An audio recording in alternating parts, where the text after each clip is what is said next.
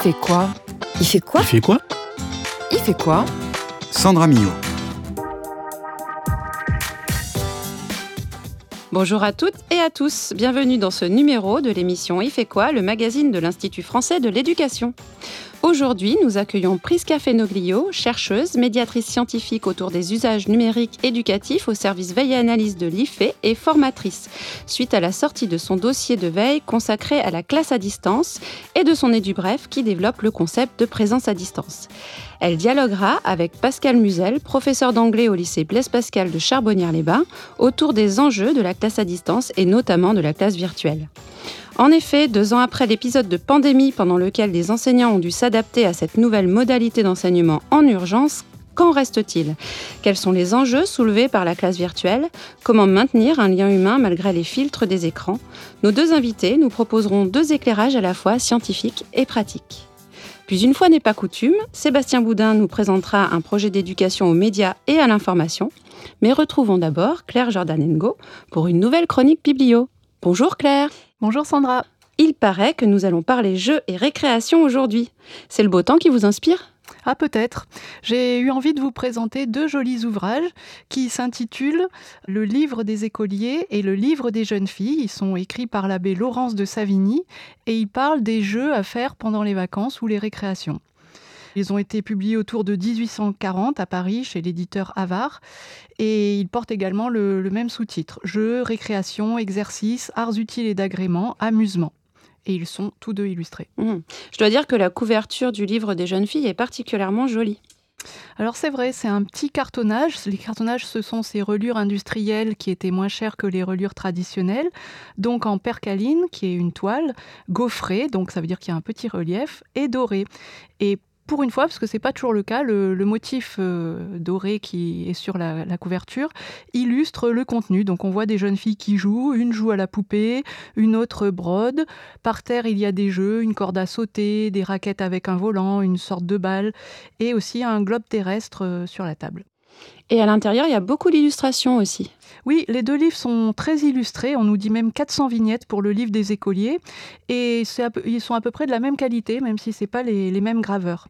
Alors, aucune surprise, hein, les images du livre euh, des écoliers bah, présentent que des garçonnets, le livre des jeunes filles ne présente que des fillettes. Bon, il n'y a jamais de jeu mixte, bon, c'est assez logique, ça s'adresse à des publics euh, qui n'ont pas une habitude, on va dire, de la mixité. Ce qui est amusant aussi, c'est que ce pas les mêmes jeux qui sont illustrés d'un côté ou de l'autre, ou lorsque ce sont les mêmes jeux, ce ne sont pas les mêmes moments du jeu. Et j'aime bien les deux frontispices en particulier, où on voit, bah, pour le livre des écoliers, cinq petits garçons qui s'affrontent euh, aux billes, en extérieur, dans des postures euh, debout, semi-allongées, euh, voire par terre. Et euh, en revanche, ben, dans le frontispice du livre des jeunes filles, c'est une petite fille assise sagement dans un fauteuil qui brode toute seule. Oui, effectivement, les différences filles-garçons semblent très marquées. Et quelles occupations prône-t-on alors pour ces jeunes gens à l'époque? Alors le but de ce livre, c'est d'apprendre à l'écolier à bien dépenser son temps libre, que ce soit les récréations ou les vacances. Il est dit que c'est le manuel indispensable de l'écolier au temps de la récréation. Donc on y parle de chasse aux oiseaux, de pêche, de nage, d'équitation, de gymnastique, escrime, patin à glace, enfin tout un tas d'occupations. Il y en a pour tous les goûts, que les enfants soient assez physiques ou plus casaniers, parce qu'il y a aussi des jeux de société, des tours de magie. Donc euh, c'est exactement comme le dit son sous-titre, ça mêle des jeux par exemple les billes, des exercices comme les exercices de souplesse, ou ce que nous on appellerait des sports comme l'escrime mmh. par exemple. Et pour les jeunes filles? Alors, le manuel pour les jeunes filles, euh, déjà, ce n'est que l'imitation et le pendant euh, du livre des écoliers. Euh, il est d'ailleurs deux fois plus petit et la préface également est plus courte. Alors parfois on va trouver les mêmes distractions comme la gymnastique, la natation, l'équitation, mais bien sûr euh, il y a des différences notables, soit des jeux qui sont dans l'un et pas dans l'autre. Par exemple pour les petites filles, ce n'est pas la chasse aux oiseaux, mais c'est l'art d'élever les oiseaux en cage. Il y a aussi euh, le soin des fleurs ou les jeux de poupées, la danse, la musique. En revanche, il y a des parties entières qui n'existent pas, comme par exemple l'escrime ou le patin, mais aussi tous les jeux euh, euh, d'intérieur, tous les jeux un petit peu intellectuels, euh, comme les tours de cartes ou des jeux de réflexion, comme les échecs, les dames, les jeux d'optique, tout ça n'y est pas. Et le livre des jeunes filles, globalement, en termes de contenu, est toujours beaucoup, beaucoup moins technique. Mmh. D'autres jeux sont pas décrits parce que explicitement ils ne s'adressent pas aux jeunes filles. Par exemple, la balle est un jeu de garçon et ce n'est seulement que dans quelques rares exceptions qu'il est admis parmi les passe-temps des demoiselles. Et aussi, ce qui est amusant, c'est que lorsque les jeux sont traités des deux côtés, dans chacun des deux livres, eh bien, ils sont pas traités de la même façon. Par exemple, pour la natation, pour la petite fille, euh, bon, c'est moins technique, ça on l'a dit, mais aussi il y a l'exemple où une petite fille sauve son petit frère euh, des eaux, donc c'est un petit peu moralisé. Et puis en termes d'illustration, par exemple, j'ai vu que les baigneurs sont tout nus alors que mm. la petite fille euh, est toute couverte. Alors, on s'attend en effet, dans des livres de cette époque, à trouver une telle distinction hein, dans la manière dont on percevait et on construisait les rôles féminins, masculins à l'époque. Mais est-ce que les choses ont vraiment changé? Copie fidèle d'une vraie chaise de bébé. En jouant et sans le savoir, Ghislaine prend ainsi l'habitude de l'hygiène, du confort, d'un matériel moderne de puériculture. Alors, je ne sais pas si les choses ont beaucoup changé, c'est pas moi d'en décider. Mais euh, ce que je trouve amusant dans ce livre, c'est de voir euh, à la fois certains jeux qui nous sont très familiers. On trouve euh, des gestes qu'on connaît, une petite fille au diabolo, par mm. exemple, qu'on appelle le diable d'ailleurs à l'époque, des filles qui, sautent à la corde ou qui nagent, mais et aussi d'autres bah, qui ont totalement disparu, que ce soit par le nom et même parfois quand on lit leur contenu, on se demande quel intérêt ils pouvaient présenter. Donc voilà, c'est un livre amusant aussi de ce point de vue-là. Eh ben merci beaucoup Claire pour cette nouvelle chronique. On vous retrouve à la rentrée et avant ça, on vous souhaite un bel été. Il est temps maintenant de rejoindre nos deux invités pour évoquer le défi que constitue le maintien du lien humain dans un contexte d'enseignement à distance avec le recours à la classe virtuelle notamment. Il faut dire que l'évolution des technologies numériques a facilité la possibilité de faire classe à distance et l'épisode de pandémie a accéléré sa mise en œuvre. S'il s'agit d'un véritable outil de démocratisation, d'individualisation, d'adaptation de l'accès au savoir, elle n'en reste pas moins une source de transformation majeure des manières d'apprendre et d'enseigner et soulève de nombreux questionnements que nous allons essayer de lever avec nos deux invités. Prisca Fenoglio, bonjour. Bonjour. Alors vous êtes chercheuse, médiatrice scientifique autour des usages du numérique éducatif et formatrice. Et Pascal Musel, bonjour. Bonjour. Vous êtes professeur d'anglais au lycée Blaise Pascal de Charbonnières-les-Bains. Alors tout d'abord, merci d'avoir accepté notre invitation. On va commencer avec vous, Presca Finoglio, parce que votre dossier traite de la classe à distance au sens large. Pouvez-vous nous éclairer sur la différence entre les notions de classe à distance et classe virtuelle et nous expliquer ce qui a précédé à l'émergence de ces modalités d'enseignement-apprentissage? Alors la classe à distance est un terme parlant mais assez large puisque celle-ci peut être synchrone, asynchrone et elle renvoie finalement à un ensemble large lui aussi, celui de la formation à distance et en ligne. Par contre, l'expression classe virtuelle est plus spécifique et désigne particulièrement l'enseignement en ligne synchrone par visioconférence. Alors, historiquement, euh, si on parle de classe virtuelle, elle émerge euh, au milieu des années 90 pour des raisons euh, technologiques évidentes, mais aussi pour des raisons idéologiques. Il s'agit de surmonter des distances géographiques, temporelles ou aussi socio-économiques, par exemple en donnant accès euh, ou une deuxième chance à des personnes ayant des difficultés scolaires ou des difficultés d'accès à l'éducation. Il y a une dimension politique, il s'agit d'étendre euh, le domaine de l'enseignement supérieur euh, sans pour autant agrandir les bâtiments universitaires. Et il y a aussi une dimension économique. Alors, la question de la rentabilisation des coûts est posée. Elle est assez difficile à répondre parce que en fait les coûts matériels et humains euh, sont nombreux dans une classe virtuelle ou une classe à distance si on veut bien accompagner euh, les apprenants à distance. Et hum, dans le cadre euh, de la crise sanitaire, du Covid, la classe virtuelle a été utilisée par un certain nombre d'enseignants, mais l'enseignement en différé ou asynchrone a été bien sûr très important également. Et cette euh, classe virtuelle a engendré un certain nombre de difficultés techniques, des difficultés de connexion, d'accès ou de, compétences, mais aussi pédagogiques. C'est-à-dire euh, le fait parfois de ne pas voir les élèves ou de ne pas savoir ce qu'ils ou elles font derrière l'écran, ou encore euh, d'avoir de la difficulté à les faire participer. Mmh. Pascal Musel, donc en effet, lors de l'épisode de pandémie de la Covid-19, il a fallu s'adapter très rapidement donc à cette nouvelle modalité de travail. Est-ce que avant cela, vous aviez expérimenté euh, une forme de classe virtuelle ou un travail de classe à distance? Euh, Oui, tout à fait. En fait, euh, environ cinq ans avant la crise sanitaire, par l'intermédiaire d'un groupe euh, sur les réseaux sociaux de, profs de langue. On m'avait parlé d'une formation euh, à distance euh, sur les nouvelles technologies et, comme moi je, je, suis assez curieuse et, j'aime bien me lancer des petits défis, je me suis inscrite et j'ai fait ça pendant quatre ans en suivant, donc juste avant la crise sanitaire. Et c'est vrai que j'étais loin de m'imaginer que j'allais pouvoir réinvestir ce que j'avais appris donc pendant ces sessions. Et j'ai également euh, bah, ressenti un petit peu la place de l'élève euh, face euh, à un outil qui était quand même inconnu, dans enfin, ou une situation inconnue, c'est-à-dire essayer de se débrouiller tout seul avec des consignes par l'intermédiaire donc de webinaires qu'on pouvait visionner de nouveau et puis mettre en place des tâches qu'on nous demandait de faire et travailler tout seul. il faut être motivé. Moi, j'étais motivée. Euh, mais je me suis, euh, après coup, je me suis rendu compte des difficultés que ça pouvait euh, procurer chez les élèves. Hmm. Et alors, de ce fait, lorsque vous avez enseigné via la classe virtuelle hein, pendant la pandémie, est-ce que vous aviez à cœur de recréer la classe telle que vous la connaissiez ou avez-vous anticipé la nécessité de faire autrement finalement? Alors, dans un premier temps, je pense que c'est, il fallait d'abord rassurer les élèves. Donc, essayer de recréer un espace commun donc euh, bien sûr à distance, virtuelle. Et donc j'ai utilisé euh, la classe euh, préconisée par l'éducation nationale et j'ai essayé de prendre en main donc l'outil qu'on nous avait fourni. Euh, il y avait la possibilité de mettre en place un tableau, il y avait la possibilité d'écrire, de faire écrire les élèves.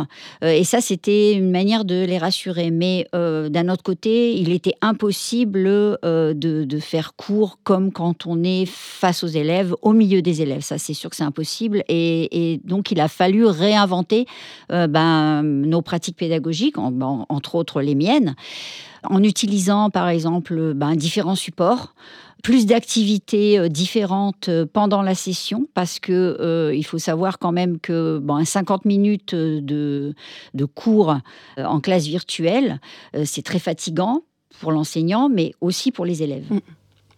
Prisca Fenoglio, l'usage de la classe virtuelle a complètement reconfiguré les modalités d'enseignement-apprentissage et un concept comme la modalité des interactions et des supports permet de mieux les appréhender. Alors, est-ce que vous pouvez nous en dire davantage? Si je peux me permettre de rebondir à ce que vient de dire Pascal Avance, son expérience, elle est très intéressante en fait au niveau euh, des recherches à plusieurs, euh, sur plusieurs facettes. Tout d'abord, le fait qu'elle parle de sa curiosité et de, du fait qu'elle se soit formée en amont hein, de cette euh, crise sanitaire. Et les travaux montrent bien que effectivement, les enseignants qui avaient déjà mobilisé ces outils ont eu plus de facilité, ce qui est logique après à les mobiliser pendant la crise. Elle parle aussi de la multiplicité, la variété des outils et des façons de les utiliser. Donc euh, ça, ça, nous mène effectivement, je, vais, je fais la transition avec la question que vous venez de me poser sur la multimodalité euh, des interactions et des supports. Donc euh, la multimodalité au niveau terminologique, elle n'est pas liée aux outils nécessairement. La multimodalité, c'est le fait d'utiliser différents moyens corporels pour s'exprimer, que ce soit la voix, le corps, donc la gestuelle. Et dans le cadre de la classe virtuelle, on rajoute une couche, si je peux dire. Il y a aussi le fait de mobiliser différents canaux, que ce soit corporel euh, à nouveau, mais aussi le chat, le canal audio ou le canal vidéo. Euh, cette multimodalité, elle est très importante dans la classe euh, virtuelle parce que elle suppose une appropriation par les enseignantes et enseignants d'un environnement de travail beaucoup plus technique et outillé que le présentiel et donc des nouvelles compétences. Mais ces nouvelles compétences, on pourrait croire qu'elles sont seulement techniques, mais en fait, ça n'est pas le cas. Elles sont aussi liées à la communication, à des compétences multimodales qui euh, sont présentes en présentiel et on peut utiliser ces compétences euh, multimodales du présentiel dans le distanciel, mais il y en a d'autres euh, à développer également. Donc je donne quelques exemples pour être peut-être plus concrète. À distance, il faut prendre garde au fait que l'écran est un espace très restreint, donc sa gestuelle doit rentrer au sein de cet espace mhm. très restreint. Il y a aussi un autre aspect auquel on ne pense pas forcément, c'est le fait que le silence peut avoir une place qu'on a tendance à vouloir combler rapidement quand on est en ligne ou à distance, alors que si on comble le silence constamment, la temporalité du cours va être beaucoup trop accélérée. Et puis aussi, un autre aspect assez concret, c'est que la, discussion sur différents canaux en même temps, le chat, euh, l'audio, la vidéo, peut constituer une aide pour certains apprenants ou apprenants ou une surcharge pour d'autres. Donc il y a énormément de dimensions différentes à prendre en compte. Et pour conclure un peu euh, sur cet aspect, c'est important, je pense, de souligner que les repères du présentiel ils sont importants à mobiliser, mais ils sont en fait insuffisants. Mmh. Alors, au travers de votre analyse, Prisca, et de votre témoignage, Pascal, on sent bien que l'enjeu en fait de la persévérance des élèves est, est, réellement central en contexte de classe virtuelle, et celle-ci donc est conditionnée au maintien d'un très fort lien humain finalement. Alors Pascal Musel, vous, en préparant cette émission, vous m'aviez confié avoir pour objectif de faire ressentir votre présence autrement. Alors, est-ce que vous pouvez nous dire ce que vous aviez mis en place pour cela? Oui, bah, juste pour euh, rebondir à ce que Prisca vient de dire, moi j'avais euh, délibérément choisi de ne pas utiliser euh, la caméra, donc les élèves ne me voyaient pas, je ne voyais pas les élèves pour favoriser la connexion, parce que sinon ça réduisait la bande passante et donc j'aurais eu plus de mal à, être connecté avec mes élèves, donc pas moi personnellement, mais donc tout le groupe. j'avais donc délibérément mis un obstacle supplémentaire à faire ressentir euh, voilà, ce, lien humain. J'ai remis en place des petits rituels pour euh, ben, juste déjà ça rassurait les élèves et puis ça aussi ça leur rappelait à mon savoir-être quand on était en cours. Donc des petits rituels simplement de se saluer au début de la séance, comme quand j'accueillais mes élèves euh, en classe. Chacun ouvrait son micro pour me parler. Toujours un petit mot, ben, comment ça va, euh, etc. Et puis après, une petite activité, euh, un, un petit rituel qui rappelait ben, ce qu'on faisait en classe quand on était tous ensemble. L'une des plus grandes difficultés, c'était faire sentir sa présence sans être au milieu d'eux, euh, sans qu'ils puissent me voir justement, ben, voir mon visage, réagir, faire mes gestes. Euh, et ça, c'était vraiment le plus grand obstacle. Mmh. Alors, euh, sur ce concept hein, qui a été théorisé de la présence à distance, je vous propose d'écouter euh, Mathieu Petit, qui est professeur en développement de la formation pratique à l'Université de Sherbrooke au Québec. Les enseignants qui, à mon avis, ont, ont le mieux... Euh ont, le mieux performé en temps de COVID sont ceux qui, justement, ont su créer une communauté d'apprentissage en ligne avec, le, avec, avec, leurs élèves. Ils ont adapté leur enseignement, les consignes devaient être très claires à, à distance, ils ont su créer, recréer à distance l'environnement social de la classe, euh, disons en prenant le temps de s'intéresser aux élèves, en, en, en prenant le, le, temps de créer euh, un, un, environnement sûr où les gens étaient à l'aise de partager. Et ils ont su créer des, des problèmes intéressants, engageants pour les élèves. Donc, j'évoque par le fait même les trois types de présence que, que je nommais tantôt. Donc, les enseignants qui ont réussi à faire ça à distance ont, par le fait même, parfois eu un gros changement de posture. Il a fallu mettre de côté euh, une posture d'enseignant davantage euh, qui, qui, mise davantage sur euh, le magistral, le directif. Donc, on était plus dans une posture d'accompagnement où parfois on, on, donnait un peu de contrôle, voire de pouvoir aux élèves au bienfait de la communauté. Ça a été gagnant. Puis en ligne, on n'avait pas le choix parce que si on était uniquement dans une posture directive, ben, l'élève à l'autre bout de l'écran faisait autre chose. En classe, on a un peu plus le contrôle, mais il ne faudrait pas perdre cette pédagogie active qu'on a, qu eu à mettre en place à distance. Oui, alors dans cet extrait, euh, Prisca Fenoglio, il y a beaucoup de choses. Hein. Euh, il donne des exemples du concept de présence à distance en évoquant euh, trois types. Il rajoute aussi qu'il serait dommage de perdre ces modalités de pédagogie active, comme il la nomme, qui ont été éprouvées lors de la crise Covid, et parle aussi de changement de posture de l'enseignant. Alors, euh, est-ce que vous pouvez nous en dire davantage sur ce concept? Oui, effectivement, l'extrait le, est très riche. Alors, pour définir euh, finalement la présence à distance, on peut dire que c'est une manière d'être avec ses apprenantes et apprenants, ou même entre apprenants, il ne faut pas l'oublier aussi, qui se réalise à travers les médias. Et donc, dans cette définition, on voit qu'il y a l'idée de la relation, la manière d'être, mais aussi du média. Donc euh, la présence à distance, sa saillance vient de la richesse du médium et de la relation. Et certains outils la rendent plus saillante, en fait, comme la webcam. Donc c'est intéressant quand Pascal disait qu'elle elle ne voyait pas ses élèves ça enlève un peu de saillance de la présence, de ne pas voir ses élèves et ce qu'elles sentent de toute façon de manière euh, intuitive, bien sûr. Donc en classe virtuelle, si les élèves ont leur caméra et si, ou si l'enseignant a sa caméra allumée, on peut penser augmenter finalement sa présence par le biais de plusieurs, en fait, de plusieurs manières, soit les sourires, bien sûr, mais aussi la manière dont on va se rapprocher de l'écran, les hochements de tête, la direction du regard, l'intensité de la voix. donc on peut agir en fait sur les yeux d'abord, le visage et ensuite le reste du corps. Ça représente des points d'ancrage pour les personnes qui regardent. Et au niveau des outils, il y a les émoticônes, euh, le chat, donc euh, des outils que Pascal a mentionnés.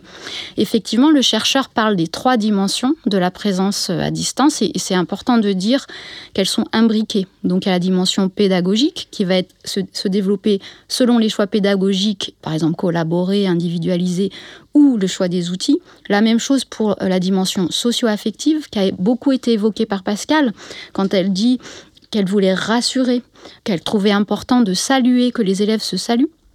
Et pareil, euh, les outils peuvent aussi aider à cette présence socio-affective, par exemple le forum de discussion, le fait, euh, ou au niveau de la relation, que l'enseignant établisse une forme de connivence avec euh, ses apprenantes et apprenants, ce qui fait encore renvoi à ce que vient de dire le chercheur, d'une relation qui serait moins descendante ou moins asymétrique, en fait.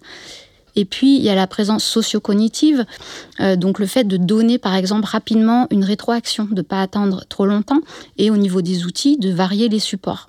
C'est, je crois, important aussi de souligner, parce que ça n'a pas été dit par le chercheur, que cette euh, présence à distance est perçue positivement par les apprenantes et apprenants, mais qui doivent eux-mêmes prêter attention à la science de leur propre présence. Ce n'est pas juste dans, dans les mains de l'enseignante ou euh, de l'enseignant.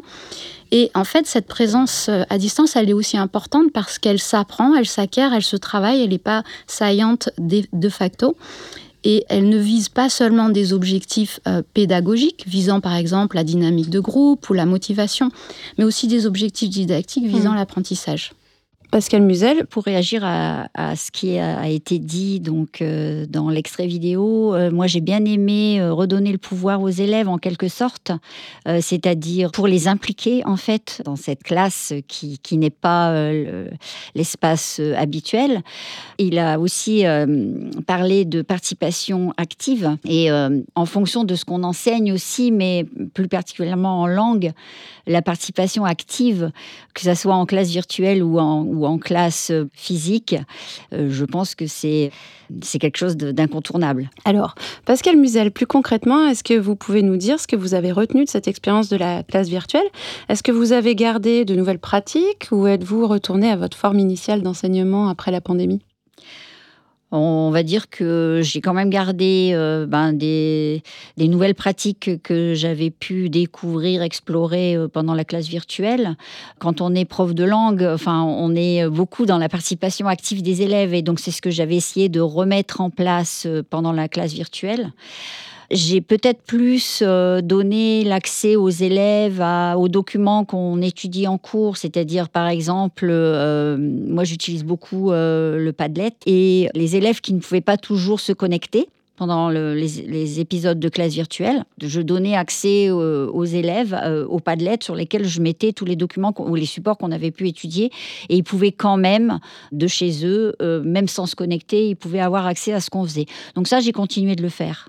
Mais j'étais quand même contente de retrouver la présence de mes élèves dans ma classe physique. Prisca Fenoglio, cette nouvelle modalité, qui est plus largement la classe à distance, tente à se développer, et de plus en plus notamment pour les formations adultes ou dans l'enseignement supérieur. Alors, est-ce que vous pouvez nous expliquer un petit peu quels sont les nouveaux enjeux en termes de formation? Les nouveaux enjeux, je l'évoquais un petit peu tout à l'heure, c'est que les repères du présentiel sont légitimes, mais insuffisants. Donc il est important en formation de montrer l'écart que la classe virtuelle peut représenter en termes de compétences requises, qui ne sont pas seulement techniques, qui ne sont pas seulement un transfert euh, vers la distance, mais aussi c'est des compétences pédagogiques, socio-affectives, très spécifiques à ce type de modalité. Donc, je l'ai dit tout à l'heure, euh, il y a la nécessité de mobiliser des canaux variés.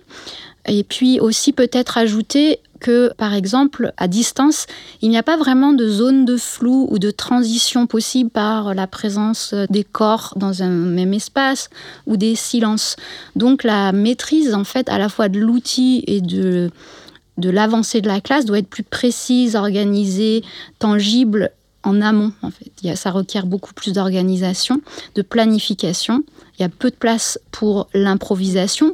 Néanmoins, il y, a, toujours la place de l'imprévu, comme en classe euh, en présence. Et gérer l'imprévu à distance, c'est pas du tout la même chose que gérer l'imprévu, que ce soit technique ou autre, en présence.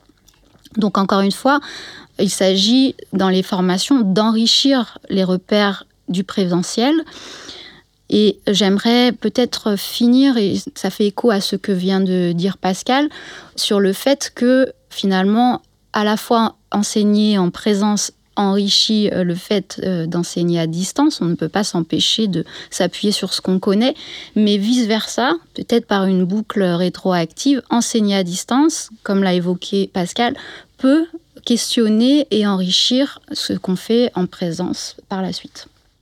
Eh bien, merci à toutes les deux pour vos éclairages respectifs. Nous allons donc prendre quelques distances avec notre sujet puisque nous retrouvons Sébastien Boudin pour une nouvelle chronique. Bonjour Sébastien. Il paraît que vous êtes retourné au collège pour cette chronique. Bonjour Sandra, oui tout à fait. Je vais vous raconter pourquoi je suis allé au collège dans la commune iséroise de Saint-Chef. Tout d'abord, je dois vous avouer, ma chronique n'est pas totalement dédiée à l'éducation à l'art et à la culture, mais plus à l'éducation aux médias et à l'information. Mais qu'est-ce qui vous a poussé à ce choix? C'est un clin d'œil personnel et j'ai répondu à l'invitation des enseignants de mon fils. Équipé de mon enregistreur audio et d'un micro, je me suis rendu dans ce collège qui a ouvert ses portes en 2004. Devinette Il porte le nom de l'illustre enfant de la commune. Il était scénariste pour le cinéma, mais surtout le père de Santonio. Vous avez deviné, c'est... Euh, Frédéric Dard C'est bien ça? Ah bravo, c'est la meilleure. Vous l'aviez noté dans le conducteur. Ah, je ne ferais pas le dire. Pour la semaine de la presse et des médias, le collège Frédéric Dard m'a accueilli le 30 mars dernier. J'ai pu voir l'œuvre de journalistes professionnels, Dalia Ferreira et Tamara Bryson, qui animent le projet Radio Bib, qui est soutenu par le réseau des bibliothèques du territoire des balcons du Dauphiné. Madame Godot, professeure documentaliste, nous détaille ce projet. L'objectif des, deux journalistes qui, euh, interviennent euh, toute la journée euh, dans l'établissement, va être d'enregistrer 12, 12, podcasts qui seront diffusés lors d'une phase de restitution en fin d'année scolaire euh, au mois de juin. On a deux ateliers ce matin, on a les élèves de la web radio qui se réunissent euh, autour d'un atelier table ronde radiophonique et cet après-midi une classe, euh, classe presse de 5e la classe autrice et rédactrice du journal du collège qui bénéficiera d'un atelier, atelier collage photo. Et donc les deux ateliers sont, sont vraiment orientés évaluation de la fiabilité de l'information, débunkage des fake news, etc.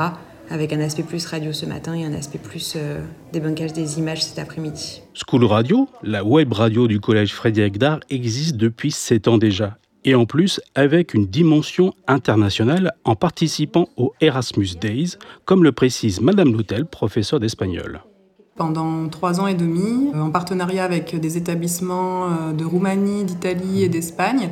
On a, on a travaillé sur la web radio en lui donnant euh, un contenu un peu plus euh, multiculturel, parce que le but, en fait, c'était justement d'exporter notre, notre savoir-faire mhm. dans ces établissements-là. Donc il, y a, il y avait toute une dimension en présentiel, puisqu'on on s'est déplacé. Et puis après, donc on est allé dans, dans chaque établissement.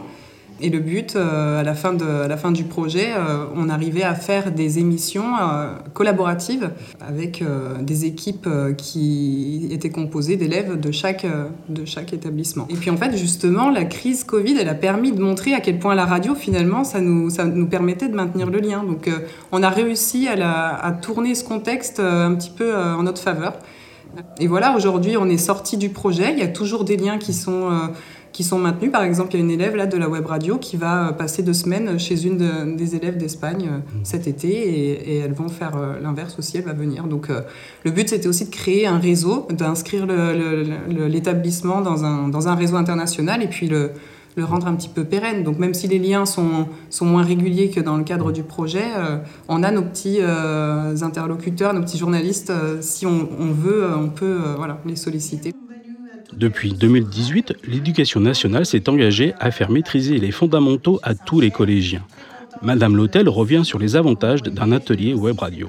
Donc là, la lecture, l'écriture, nous on la travaille dans un format qui est tout à fait différent. Donc, ils n'ont pas l'impression de, de, vraiment le travailler. Et pourtant, c'est ce qu'ils font à toutes les étapes de la conception de l'émission. Puisque quand ils lisent, en plus, avec la nécessité de développer ce, regard critique, ils ne peuvent pas passer à côté de la compréhension de l'information. Et puis, pour la diffuser, ben, il va falloir vraiment la traiter et la reformuler. Donc, on est aussi dans l'expression. Donc, on est sur ces objectifs-là euh, fondamentaux euh, avec euh, une petite stratégie plus ludique. Évidemment, ce genre de projet est viable grâce au soutien de la direction de l'établissement et surtout par la motivation de l'équipe pédagogique. Cette journée fut également un moment d'échange entre collégiens et enseignants en accueillant l'équipe de la web radio du collège Lamartine de Crémieux. Vous pouvez écouter ces jeunes journalistes en herbe sur le site de School Radio, la radio du collège Frédéric Dard. Merci Sébastien, nous mettrons le lien sur la page de l'émission. Et pour aller plus loin sur l'éducation aux médias et à l'information, ne ratez pas le prochain numéro du micro et dans la classe de novembre.